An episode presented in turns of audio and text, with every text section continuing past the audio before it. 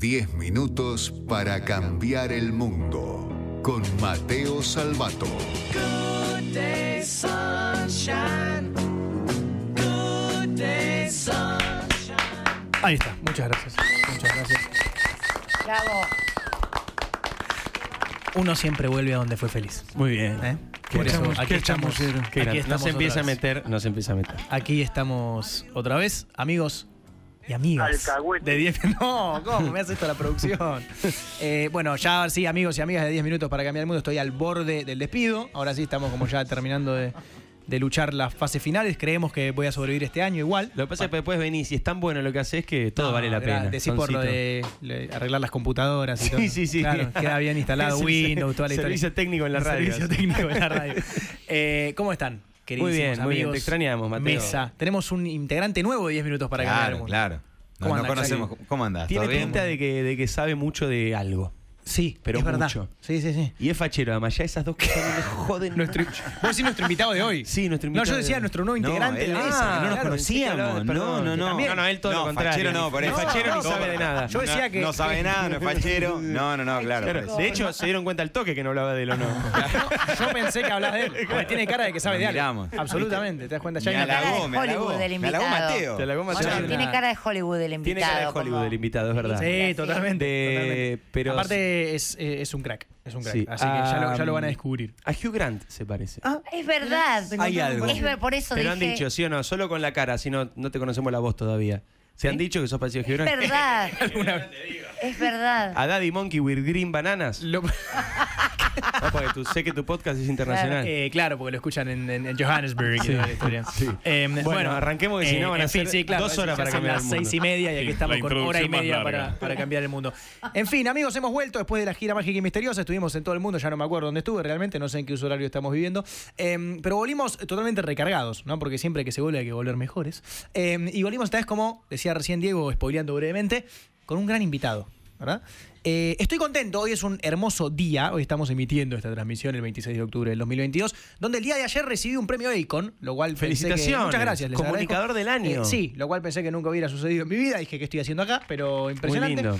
Eh, sí, en, en- empate técnico con Esteban Bullrich, así que una grandísima alegría también. Wow. Eh, pero lo menciono porque de alguna manera en la entrevista de hoy vamos a hablar de comunicación, ¿verdad? Desde un aspecto un poco diferente, pero vamos a hablar de comunicación, ahí como para tirar una pistita entre dos ciudades. Es interesante, ¿no? También vamos, vamos a tirar ese, ese tema por ahí. Pero hoy voy a presentar al invitado, voy a tratar de hacer, para, ¿viste? para renovarnos, para ser mejores, como estoy- estaba diciendo, eh, una introducción corta. Lo que saben que para mí es muy difícil, o sea, lo vengo trabajando con el psicólogo, todo, es como Te que queremos. estoy intentando, eh, pero me parece que hoy voy a ser capaz. Vamos. ¿verdad? Eh, hoy vamos a recibir a eh, un empresario. Listo. ¿eh? Bienvenido. Bienvenido. Era récord Eh, ahora. Que es cofundador y CEO de Plaza Logística. Que Es una empresa líder en desarrollo y operación de parques logísticos, muy, muy conocida. Eh, básicamente, bueno, desarrollador líder eh, en almacenamiento en Latinoamérica, con cerca de 500.000 metros cuadrados ya desarrollados, lo cual eh, obviamente se imagina la envergadura de esto, pero no es el tema que vamos a hablar el día de hoy con el señor Eduardo Bastita, al que le damos la bienvenida, sino que vamos a hablar de su nuevo gran proyecto, ¿verdad? En el que se embarcó hace un tiempo, que se llama Más Colonia, la ciudad del futuro, que va a estar establecida justo ahí al ladito de Colonia, eh, que va a traer, bueno, como un Silicon Valley a la región, al No. Río de la Plata. ¿verdad? Aquí con ustedes, el señor Eduardo Bastita, que está liderando hoy el Eduardo, Más Colonia. ¿Cómo estás, Edu? Ahora sí. Gracias por venir. Mucho gusto, un placer estar acá. Gran Un desafío. Silicon Valley en Uruguay. Allí es seguro. quiero, quiero, quiero un- algo. Quiero ahí, te quiero estar ahí en algo. Eh, Viste, todos. Nos pasa a todos los que lo conocemos. Nos pasa a todos los que lo conocemos. Eh, Edu, bueno, ¿cómo estás? Gracias, gracias Bien, por venir. Muy bien, un placer estar acá.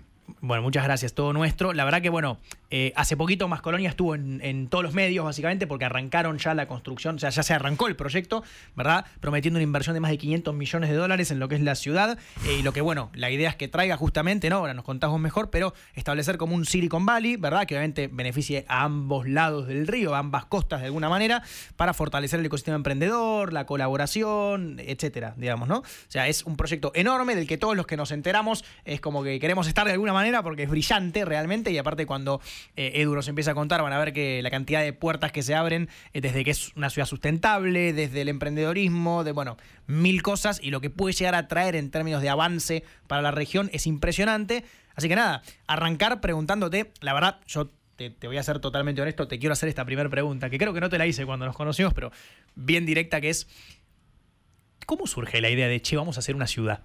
Como que quiero arrancar por ahí, como en qué momento decimos, che, dale, o sea, es, es por acá.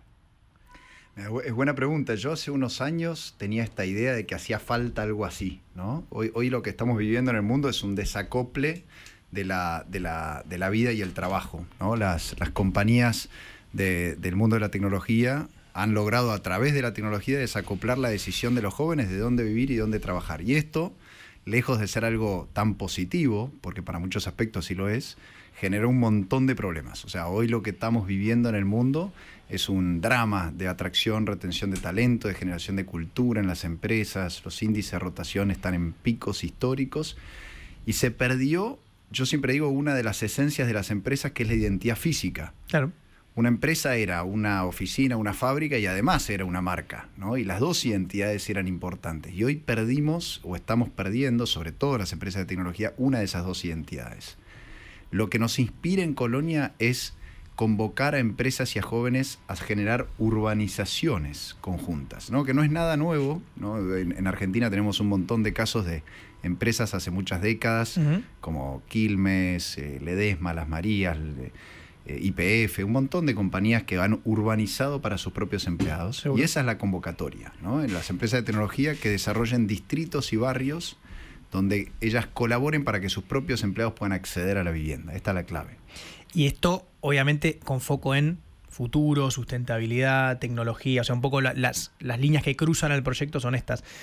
Pero, ¿por dónde se arranca? Digo, es, es como que me- surge la pregunta, digo, desde el punto, desde el lado del emprendedorismo, ¿no? Ahora habremos ya un poco más a hablar sobre más colonia y el proyecto, pero cuando decís, ok, dale, hagamos una ciudad, ¿qué, cómo, cómo haces? digo, me imagino lo titánico, si hacer una empresa cualquiera es difícil, hacer una ciudad no me quiero ni imaginar. La historia arranca hace casi tres años, ahora se están por cumplir tres años.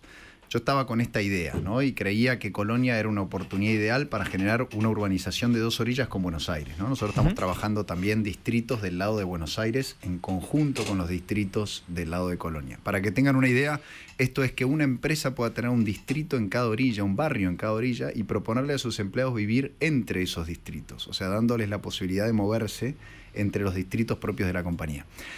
Cuando empezamos, a mí me, me- venían muchos desarrolladores inmobiliarios y me decían, vos tenés que arrancar muy a poquito. Y yo decía, la verdad que para mí es una decisión de vida y Y esto sí. es convocar un equipo enorme y un montón de actores para que esto pueda ser realidad.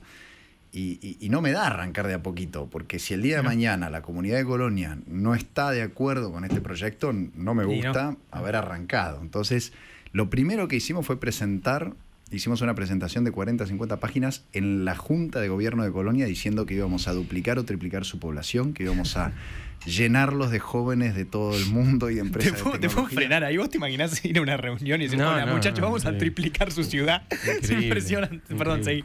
¿Le avisaste que muchos iban a ser argentinos?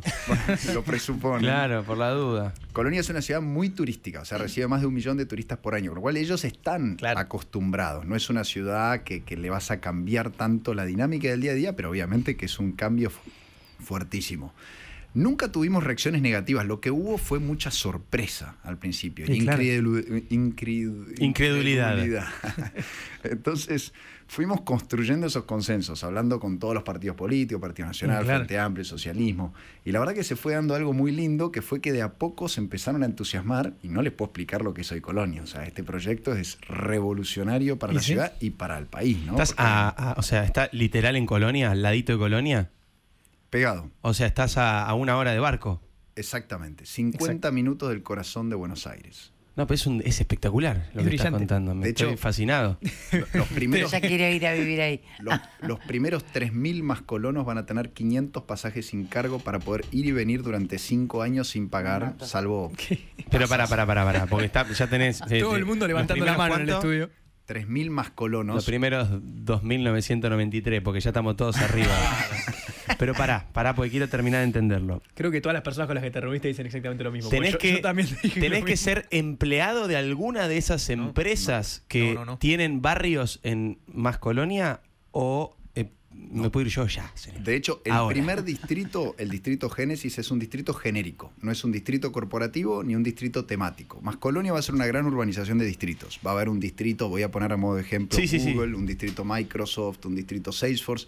Va a haber distritos temáticos, un distrito fintech, un distrito cripto, un distrito de inteligencia artificial, un distrito de ciencia de la vida. Y va a haber muchos distritos genéricos, como es el distrito Génesis que estamos lanzando hoy. Tenés Me que meter uno que nombre. sea bueno. eh, de- de- en, en serio, no, no, no por un interés personal. Además. No, pero en serio tiene que haber un, un distrito que sea de producción audiovisual, porque además Uruguay tiene una, una legislación para la producción audiovisual que es la, la más conveniente de América Latina. Totalmente. De hecho, estamos, el gobierno uruguayo tiene una ley de zonas francas temáticas y una de las zonas francas es la audiovisual. Correcto, lo sé, Nosotros lo sé. estamos pidiendo que se haga una duplicación porque es para una zona franca que se está planificando en Punta del Este. Nosotros queremos tener la segunda, así que ya. Sí, eso, muy bien, muy bien, que- muy bien. Es brillante. Eh, es es, es- brillante. es impresionante. Y la idea es un poco. eh, esto está muy bueno porque digo.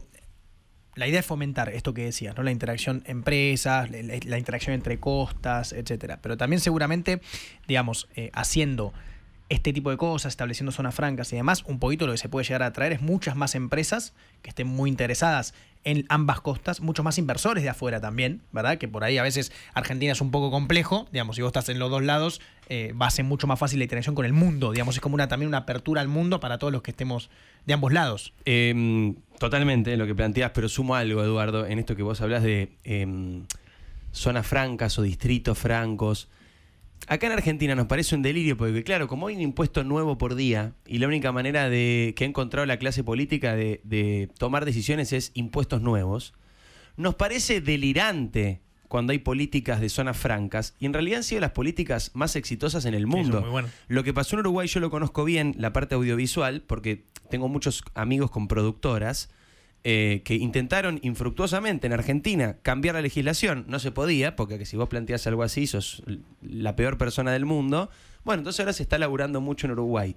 Pero ¿querés ir más lejos? Dubai Sí, sí. es lo que es porque empezó a ser eh, zona franca de este estilo. En muchos países. Entonces, algo, China, que políticamente es comunista, económicamente está plagado de distritos con exenciones impositivas o beneficios impositivos para que las empresas pongan sus sedes ahí. Es una práctica normal de países capitalistas, comunistas, con dólares, con petrodólares, capitalismo productivo, capitalismo financiero. Sea lo que sea que vos quieras y sueñe para tu estado, esta política funciona siempre.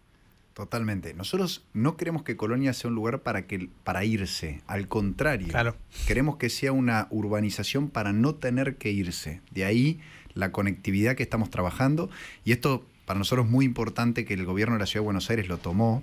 De hecho, Horacio Lorrías Larreta estuvo con, con Luis Lacalle Pou, con el presidente de Uruguay, hablando justamente de la sinergia entre el proyecto de Más Colonia y el centro porteño, que hoy está bastante degradado porque empresas y Sí, sí. familias se mudaron hacia, hacia las afueras de Buenos Aires. Bueno, Más Colonia es de alguna manera un polo de atracción hacia el centro porteño para que podamos vivir entre las dos orillas. ¿no?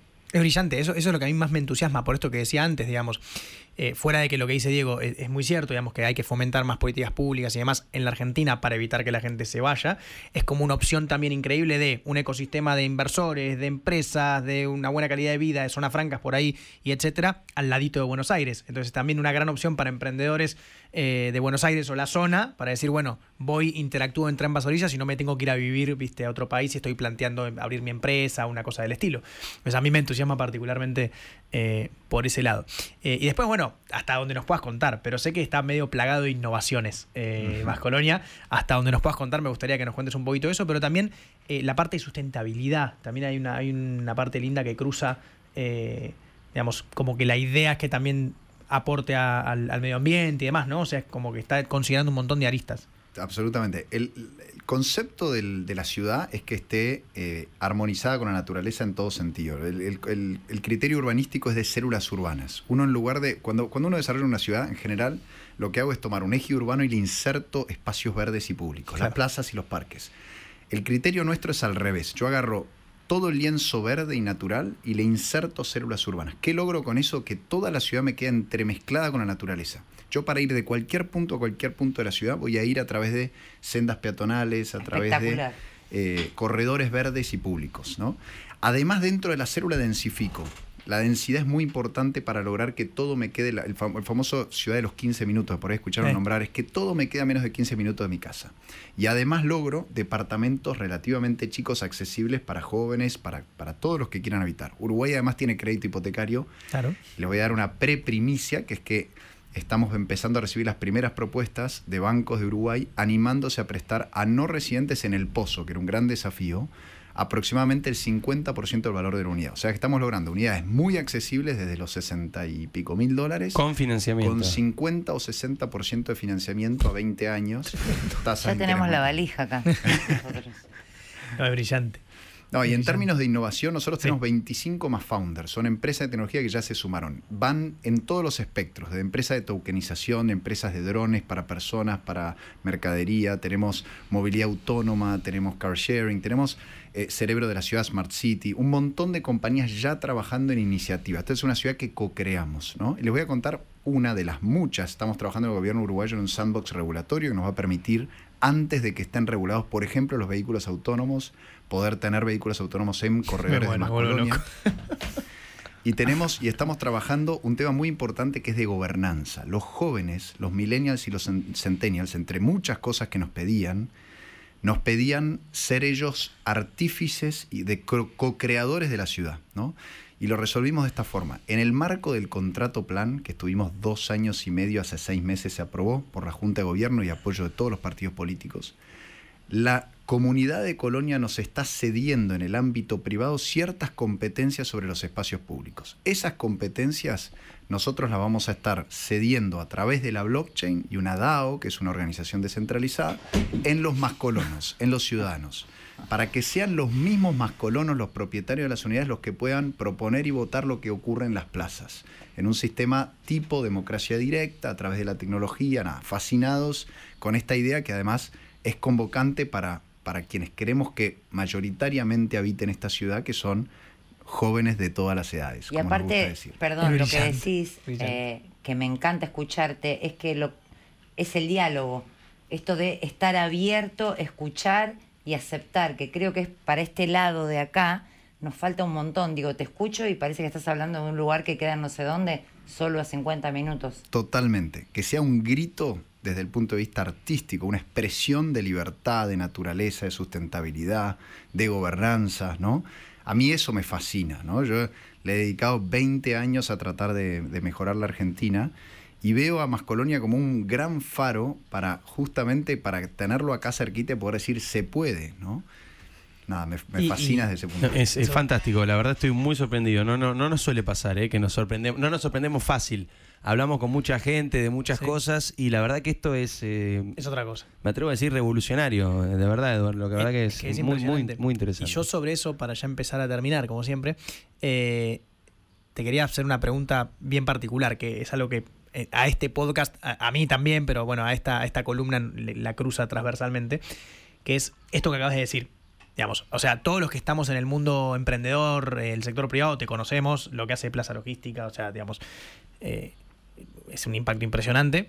Mi pregunta al escucharte, creo que ya te lo había escuchado alguna vez, pero, pero al escucharte decirlo acá, hace 20 años que estoy tratando de mejorar la Argentina, primero que a mí me moviliza particularmente porque siento que me quedan también otros 20 años de intentarlo, de intentarlo también.